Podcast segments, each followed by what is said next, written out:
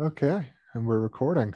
Uh, thank you for joining us for another uh, edition of Hagley History Hangout. My name is Ben Spohn, oral historian in the Center for the History of Business, Technology, and Society at the Hagley Museum and Library in Wilmington, Delaware. Uh, during these Hangouts, we like to introduce you to some of the fascinating research being done using the collections at Hagley, but today we're going to be doing something a little bit different. I'm sitting down with Joe Plasky, and we're going to talk about the work he's doing building up our DuPont, DuPont Textile Fibers Oral History Collection. So, we'll be talking about building and developing a collection that is currently still being added to and open for research. Uh, Joe has been working on this project for well over a decade, and I'd like to hand the reins over to him to tell you more about this fascinating project. Uh, so, Joe, thank you for being here today. Well, thank you for asking me to come. Uh, I've been uh, interested in coming up to Hagley and meeting everybody up there, but I haven't had an opportunity yet. But uh, we've had great support, great coordination uh, online and telephone, and uh, appreciate the help that I've gotten from from Hagley and, and all the people that have helped me in the last uh, uh, 18 years or however long it was. The uh, it it's probably worth a nickel to give you a little bit of background on for, for me. And uh, I think the background that you'll hear uh, will fit in with the way I've approached this project. But uh, I graduated from West Virginia University with a, a degree in engineering went in the army uh, and uh, served my time. And when I came out, I uh, got a job with uh, DuPont in Martinsville, Virginia.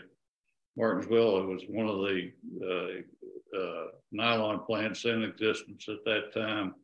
And I didn't know anything about nylon. I didn't know how it was made or, or anything.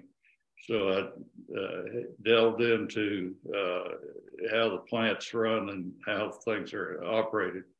I held every job on the plant uh, in engineering and manufacturing,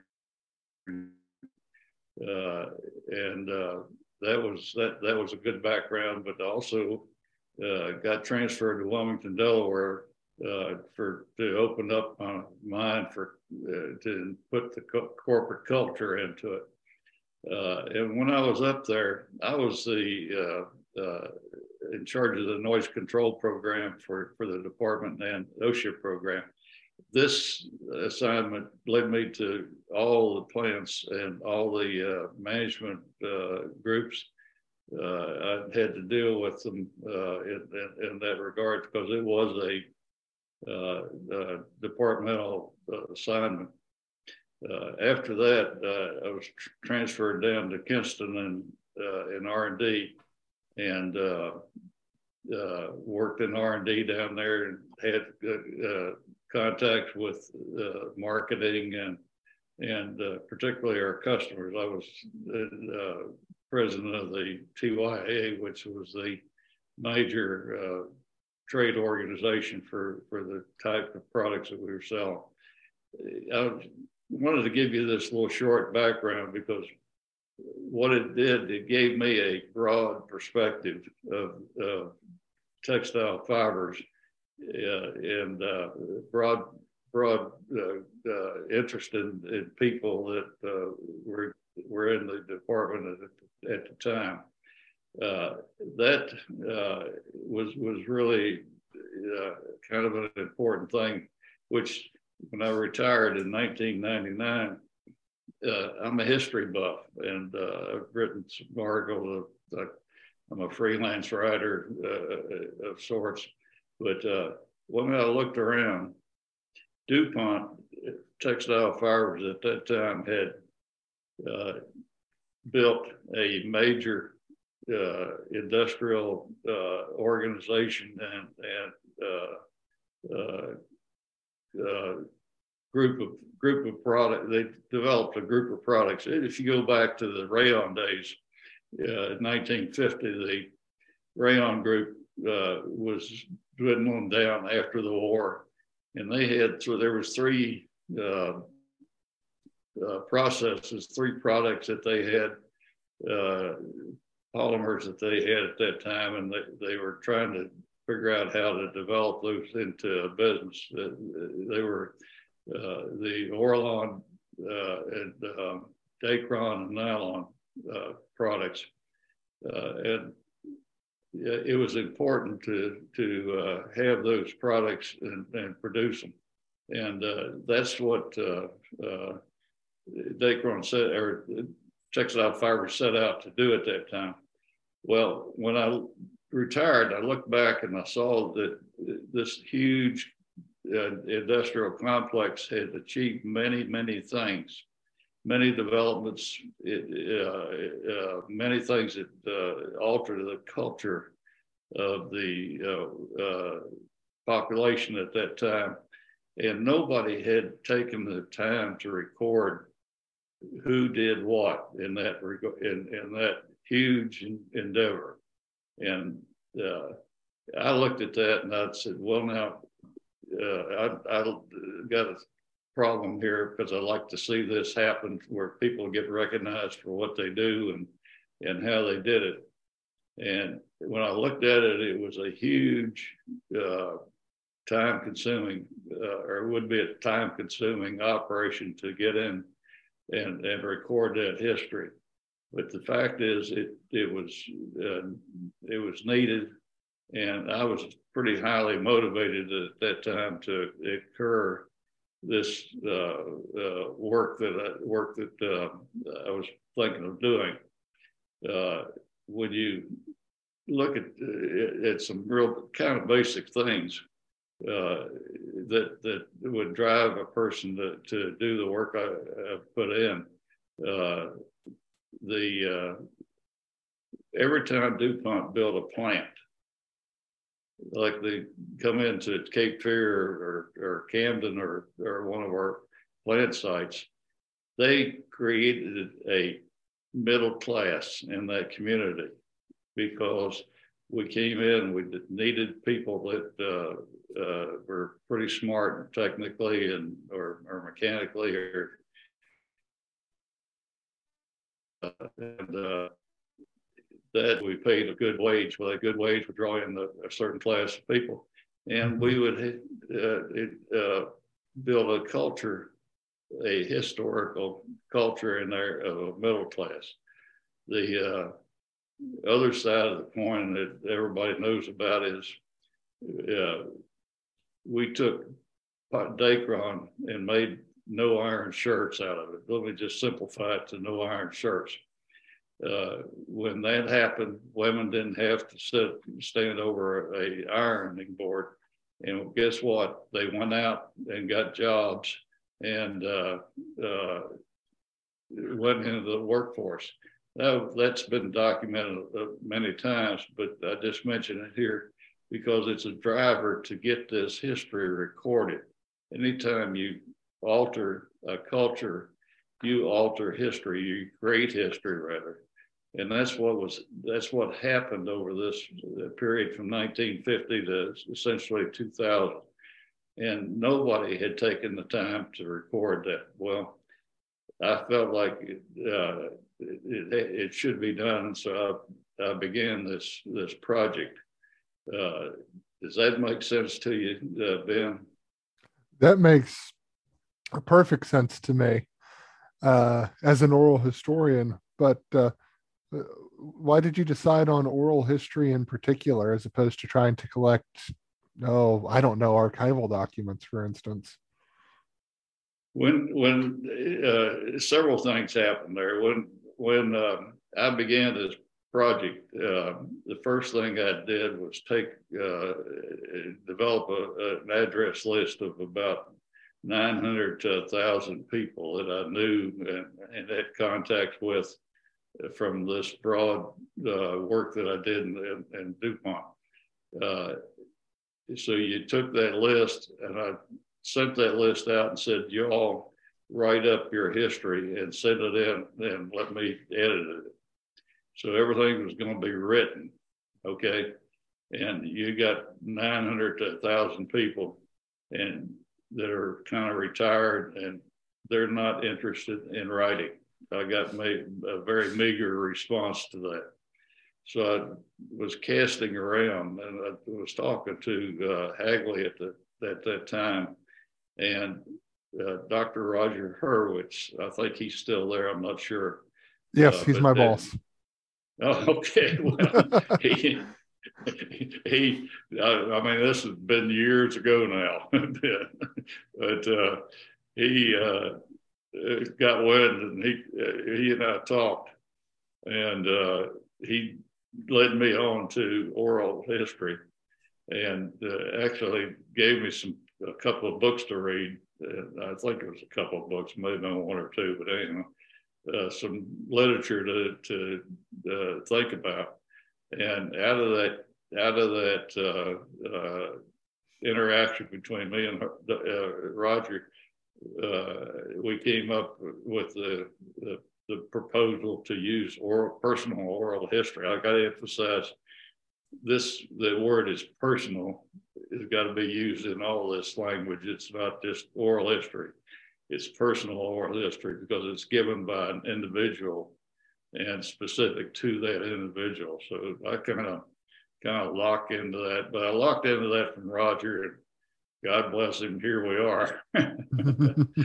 so, answer your question. That's that's kind of how uh, I got it. Uh, when you look at it, though, there's other points that get that get uh, act, uh, attractive to me. Uh, one, it was easy to do. It wasn't nobody had to write uh, documents and and do all that kind of stuff. and the people own it. The oral personal history is owned by that person that that uh, gives it, and so it's their history, however they remember it, however they uh, lived it, uh, and, and, and, that's kind of important. Uh, it's easy to add to if you want to add another segment uh, uh, later on. You just add it on the disk, and it, it, it's it's it's easy to do uh, the it allows the people, the interviewee, the person to go into depth, go into depth into their history and and the details and and the little things that may not be important today, but may be important tomorrow, or may be important with another uh, interviewee's input. Uh, so, uh, why uh, personal oral history. That's that's about the way it happened. I hope that does that answer your question. Yeah, so you're drawn to the the power of the individual in a way you could say. Absolutely, absolutely. When uh, what what I was trying to do from the beginning was to identify who did what, not what group did what, but what group, what person did what. And I think that that's really important to get down to that level. Now, there's uh, uh, problems with that because uh, it, even though you do all this, you're still talking about 30,000 people in textile fibers over time. There, and uh, you're not going to interview 30,000 people. no, you're not going to get 30,000 write-ups either. Uh, so you, you have to think think it through that way also. Right. How's that? That's great. Uh, and that being said, how do you prioritize who who you'd like to talk to? And how do you conduct these interviews? Because I imagine that's changed a bit since you've been at this since oh, what, at least 2008? Yes. Yes. The, uh, uh, let me tell you, uh, as far as I was concerned, anybody and everybody that had a connection to textile fibers was an active interviewee. Uh, I didn't try to resolve anybody outside, uh, you know, and, and, not be able to interview people. Uh, I, the, the interview groups all go all the way from the CEOs all the way down to the first operator that entered the Cape Fear plant uh, when it first was ready to start up.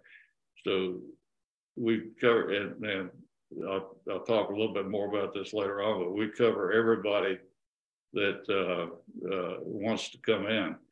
Now, there's people that uh, politely said, "No, it's not for me," and and you know I understand that, so we put them on a on a list. Don't bother and or don't call. uh, but uh, so anybody wanted to, um, and, and uh, it's even even uh, it's uh, it's interesting. Even the there's some some group of people. There's a few people that the son or daughter in, did the interview for the this, the fellow that was deceased, uh, and so it was even you know let's say even dead people we've interviewed. So it's uh, I think it's worked out well that way. Now let me talk about giving this interview because uh, I think I've deviated over time away from uh, some of the standards that uh, Roger and I talked about uh, uh many years ago. Uh, the way I did this interview is I've got a thing I call a white paper, which is a, a, list of all kinds of different activities that people could be involved in that would be the subject of their, their interview. So the, really, the first thing I did was find an address list that that uh, worked that was active and working. Uh, there's various lists around that people have kept for uh, funerals and parties and uh, contacts. So people have these lists, and and so I went around knocking on doors of people I knew that had those lists and got them. And that's the 900 to 1,000 uh, uh, uh, addressees that I was able to get. So what I'd do is I send out a, a mailer to that group of people that are on that list, that thousand people, and some of them are mail addresses, so it's not all email, but uh, anyhow, contact a thousand people. And on that uh, uh, letter, a letter that I've written and to invite them to participate. And then out of that, people would come forth and say, look, I'd like to participate. So that's how I got the people uh, identified the interviewees. Now, like we said, I'm not cutting anybody out or dropping anybody off the list. Uh, and uh, the uh, doggone, I lost my train of thought now. The uh, people would come forth and and uh, volunteer to take to, to be an interviewee. And so what I would do is I'd contact them and we would get uh, a uh, two week uh, period of time from now to for two weeks, let them think about and organize their thoughts. No, no writing, no research, just organize your thoughts as to what you remember. And uh, uh, the, uh, uh it, we would schedule a two hour block of time two weeks from now, and always a two block, two hour block of time to give everybody time to to uh, uh, express what they, they, need. And if they were longer than two hours, we'd reschedule another two hour block in, in a couple of weeks. So uh, we always had an open end. There's no time limit on it. You, you, you don't have to do five minutes. You don't have to do two hours and 10 minutes. It's whatever time it takes to get your uh, story across. So uh, that's uh, uh, what we do now, the two hours.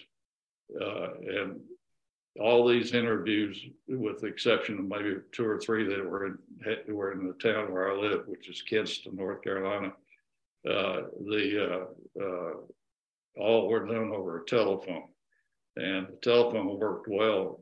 you had to give up the personal relationship that you established if you're standing face to face, and that that was really an optimum way of doing it. But uh, given the population I was interviewing, it wouldn't work. It just didn't, didn't uh, uh, uh wasn't able to do that.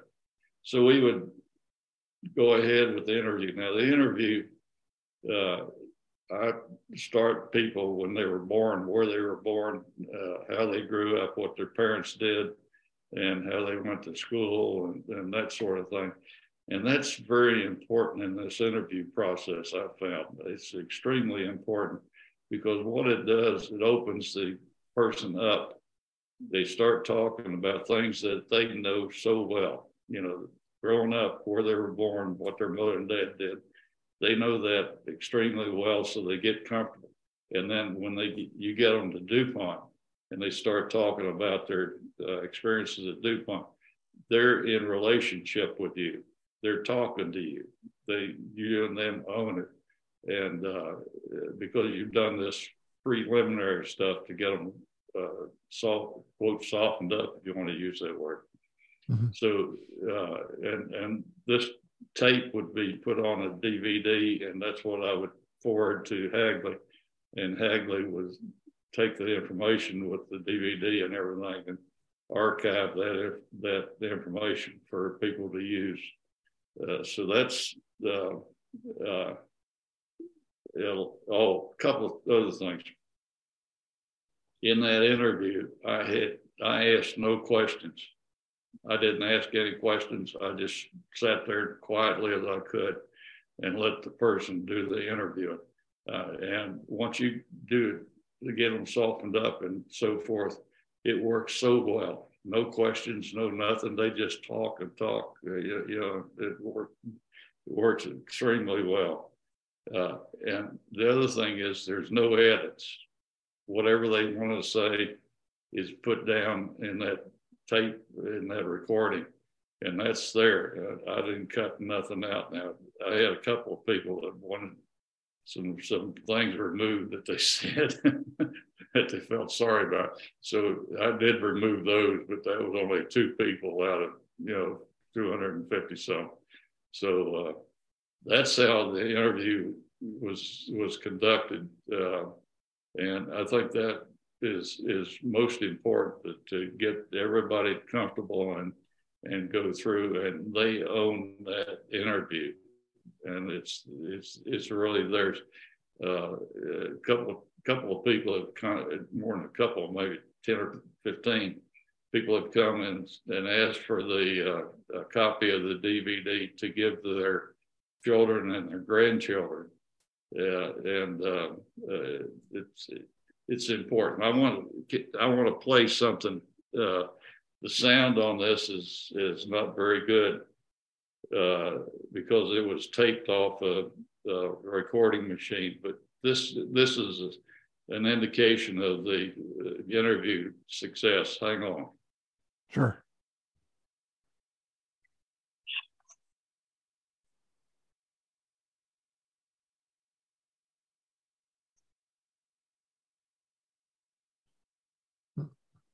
Is it playing?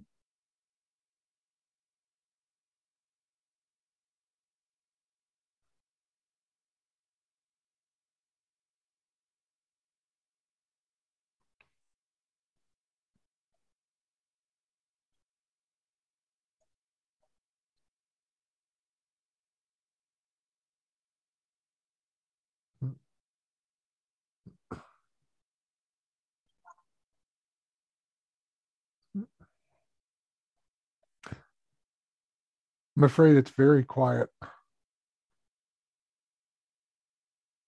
What, Ben? Said I'm afraid it's very quiet on my end. I can't quite. Okay, can you add it? Um, that, that's all right. We can talk about that after a while. Okay. That, uh, yeah, that's an important uh, bit of listening for me because it really really gives me a lot of motivation to, to continue and to do this work when somebody comes back like that fellow and, and talks to you that way. Uh, Absolutely. Uh, but basically, that's. Do you have any questions about the uh, uh, interview process? No. Um, you know, I, would like to try to see if I can get us to listen to that for this uh, for this but I'm going to put a pin in our recording and we'll resume presently.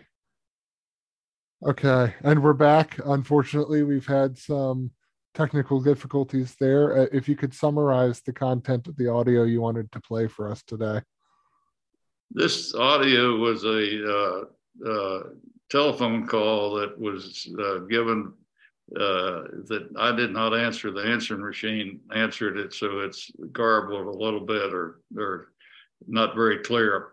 But the important thing is this man, this fellow was a he was uh, well up in management and uh, textile fibers, and I interviewed him, and his interview was archived at Hagley, and it somehow his daughter and granddaughter found the interview on Hagley and listened to it, and were so happy to know what her their father and grandfather had done during these days in DuPont. And this was another uh, use for these interviews. And he was very happy and very appreciative that we had that, we'd done that and his girls found it. So that was uh, that was the gist of the recording we tried to get in, but technical difficulties prevented it. Oh wow! Um, do you remember this gentleman's name? We could provide a link to his interview in the uh, summary that'll be below uh, our podcast. Yes, this uh, John Growhusky, G R O W H U S K Y. John Growhusky. All right. Yes, we'll go ahead and do that so that anyone who's curious can listen to this interview for themselves too. Um, do you have any other anecdotes that you've that have happened over the time you've been collecting this project? Well, uh, there's been a number of people, like I said earlier, 10 to 10 to 15 people have asked for the uh, uh, a copy of their uh, interview so that they could pass it on to their children and, and their grandchildren. Uh, I think that's a great great thing that that happens that way. And uh, like like John said, it's uh, it wasn't expected to begin with, but it's happening and it's great. Right. And since you've been collecting these for a long time now, has your approach or view on oral history changed at all over that time? Uh, frankly, yes. I've uh, gotten real comfortable with it, uh, and, and uh, I've had a, a, whole number of people, including the CEO, uh, tell me that uh, it's a great interview and a great way of recording things for you. so we've had we've had a number of people, various walks come back and do it. And you know what? A couple of these address lists are managed by people that are really my cheerleaders out there in the field. Martinsville's got a, a, a, man and woman down there that were employees that they they just uh, think this is the greatest thing in the world and and will uh, try to get people to to uh, see it that way and interview. So there's been a, whole number of things, and uh, as far as uh, uh, oral, personal oral history, I almost forgot the word. personal oral histories are are still active. I'm still working on them, uh, although the problem we've got now is that the population is is significantly up in age and there's not many people around anymore that uh, shared in this glorious years of uh, 50 to 2000. So, uh, get down to the bottom. right, and I, I have to say, I have to share for the listeners, if this this is in uh, competition to be our largest oral history collection that we have in our archives. Uh, I don't know how close it is to the Brandywine Valley oral history collection at this point in terms of length and number of people interviewed, but it's getting up there. Well, we're still, still, working at it. So I'm still working. It's just uh, here and there, but uh, we're still working. Did you learn anything or have you learned anything doing this that you weren't necessarily expecting to learn? Uh, that's that's a good question. I got to think about it a minute. Uh, I did not uh, bump into anything of that nature. I, I learned a lot, uh, uh and I try to record that those learnings. And uh, actually, there's there's there's potential. The potential is out in front of us, not behind us on this thing. The uh, storylines and the uh, that uh, I'd like to talk about a little bit is uh, gives you a glimpse into that. I think Ben. Uh, this, when you look when I look at what we've done, we we produced two books. Uh, one book is is Stainmaster, the introduction of Stainmaster to uh, uh, the world which was a terrific marketing effort and marketing broke a lot of uh, taboos and got that out there and really made DuPont a bunch of money by the way that was managed and and, and handled. Uh, uh, that was that that that's one storyline that that is has already been done. The other storyline is Supreme Abraham uh, in Lycra worldwide lycra. Can you imagine what would the world would look like if lycra hadn't come along and brought brought this spandex uh, fabric into the market and and uh, made women look good and also DuPont uh, a whole bunch of uh, money. Uh, so there's two books there that uh, cover the events that I've mentioned. But there's other things happening. Uh, the uh, uh, I, I, don't want to get into the process, but there is a piece of equipment that is required to make DuPont or make uh, nylon and uh, or nylon and Dacron or polyester. And the invention of that piece, in my view of the world, is the second largest or second largest impact uh, of anything that ever happened to textile fibers. Of course, the first one was Carothers coming up with a polymer, but this group, Tom Nelson and Lil, Lil uh, Nolan, uh, developed this piece of equipment. And I have personally interviewed Tom, and it, the night they went in and how they did it, in the bait in the shop at uh, uh, Waynesboro uh, that allowed the industry to make the make the products the way they are now and at the cost they are. Without that invention, it would have never happened.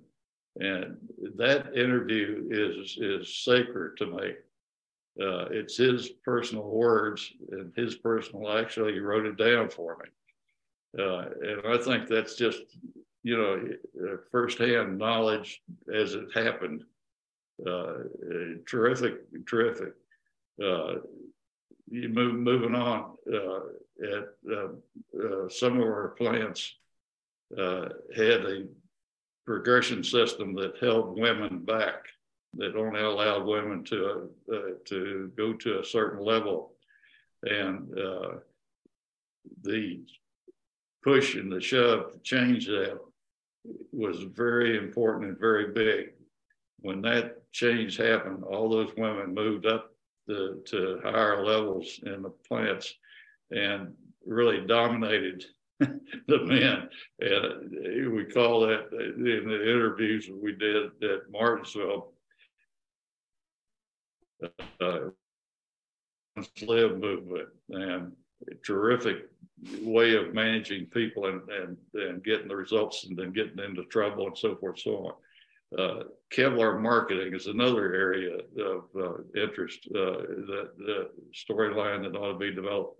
Kevlar was a uh, tremendous technical success, but to market that stuff, it, everything that marketing tried to do was small, few pounds, not many pounds, and a lot of work to get it involved. And so the, just the story of how you had to market Kevlar is is a fantastic uh, uh, area of uh, discussion. Uh, we had two. We another area was in the late '60s. We found a certain process that would change change the, the operation of, our, of the textile systems. Uh, I'm not going into the details of that because it wouldn't be appropriate, but DuPont had the decision to either move forward or downward in the uh, down in the chain of uh, manufacturing or let the uh, uh, customers that were already out there do that. DuPont, uh, and, and there's interview in the interviews in there, there's enough to start this conversation, but DuPont could have moved down into the uh, uh, per, uh, down into the manufacturing system and and completely changed the whole atmosphere. But management at that time decided we're not going to uh, bother our customers. We're not going to take their business away. So they elected not to do that. That left a big hole and, and a lot of uh, uh, questions about the future of those products. Uh,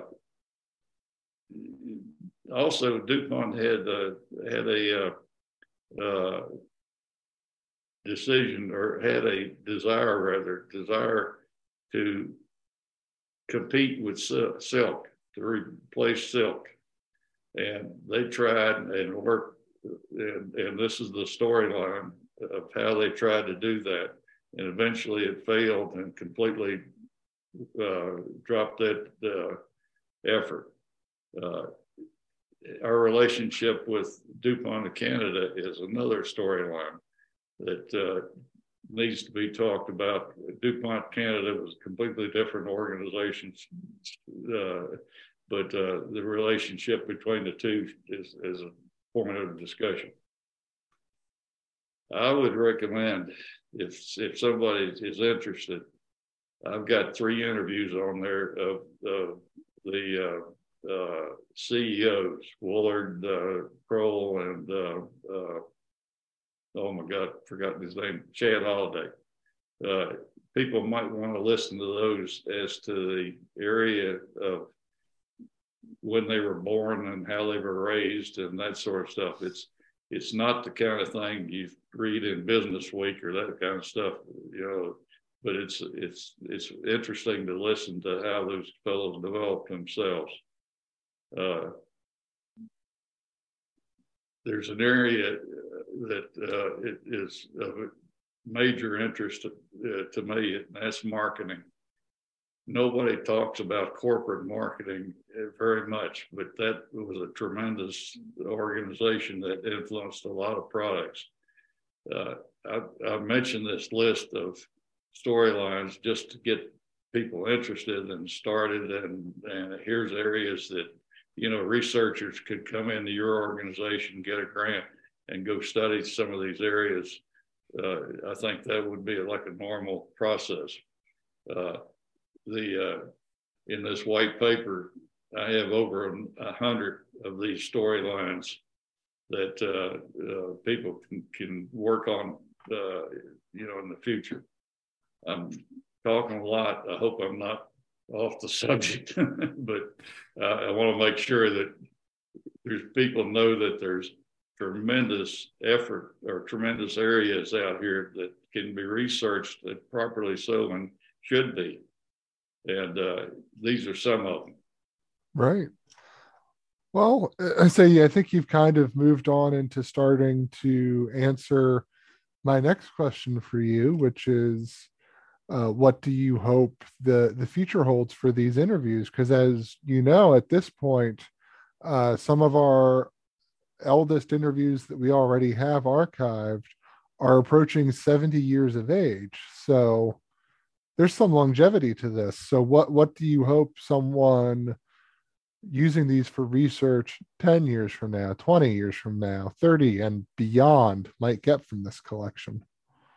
Like big picture well, type deals Well, the that's a real good question and, and, and, a tough one to give you a clear answer on because it is out in the future. And what is the future in 30 years from now? What do people want to do and and how do they want to? Uh, what is the uh, what is the management processes that are in place now? How will they translate to the future? You you're certainly not going to translate numbers because there's the numbers today are, you know, uh, sales numbers and things like that. They're probably not going to be of any value or interest to anybody 30 years from now. But people will want to understand, I think, in my opinion, understand how the culture changed because his, history is, to me, in my mind, history is a matter of changing the culture today and creating the history for tomorrow. Now, when you do that, what do you want to bring along with you to the 30 year uh, point from now? Well, you can bring on the, the, uh, the people that uh, uh managed and the people that developed and how they did it and which one was successful uh, and which one wasn't. And, and uh, if you take these storylines, you'll have that developed and ready for those people 30 years from now. So it's it's it's there, and history is is is valuable in my opinion, uh, but it's only valuable if it's used. And and 30 years from now, people will use that. I think they will. Um, so that's rendered out my list of questions that I had developed for today was there anything that you were prepared to talk about that we didn't cover today? I think uh, Bill, Ben, you let me go good. I like that. Uh, it was it was like I was talking about. You know, don't interrupt. Just sit there and let let the person talk. And uh, I appreciate that. It's, it's I, I, feel like it was a good interview. Uh, so I appreciate right. your way of doing it. The uh, there's one thing that I, I uh, didn't mention, but uh, let me let me throw it in here at, at, this point. When I started on this project back way back in, in 08 and so forth, the there was a decision, a strategic decision I had to make at that time, and uh, the I could have taken and taken one subject, one of these uh, uh, storylines I was talking about and work that storyline down by itself, not do anything else, but just focus on Stainmaster, let's say. And mm-hmm. uh, that would have been a, a, good thing. It would have produced probably a good piece of work because uh, you could focus and get people involved on it and, and uh, uh, it, it be well done. Now, uh, that's option number one. Option number two is to take and get as much history as you can get recorded in the time frame you've got before these people start passing on and, and you lose that. So the decision was very specific, narrow area, broad area, a lot of history.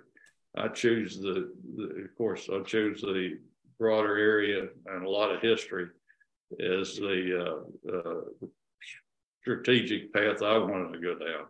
So that's the way that happened. Now, what I'm hoping is there's enough nuggets out here, enough tile in the mosaic that you can, people can put together uh, uh, enough of, of, picture of the history of any of these storylines and then research the rest of it and then have the book that you'd have that you would have had in the beginning, except in the case I did, you'll have a lot of history in all these uh, uh, interviews.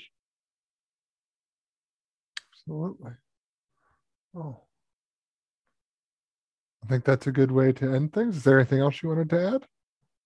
No, thank you, but I appreciate everything you've done, Ben, and I feel good. And uh, Kevin and and uh, Roger and all the guys, uh, I really appreciate the help they've given me, and uh, it's been good.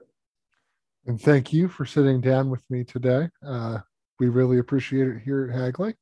And for our audience at home, if you'd like more Hagley History Hangouts and more information on the Center for the History of Business Technology and Society at the Hagley Museum and Library, you can find us online at hagley.org. That's H A G L E Y dot O R dot O R G. And if you'd like to explore the DuPont Textile Fibers Oral History Collection, you can find that online at hagley.org slash oral history. Thanks for listening. Thank you, Ben. Yes.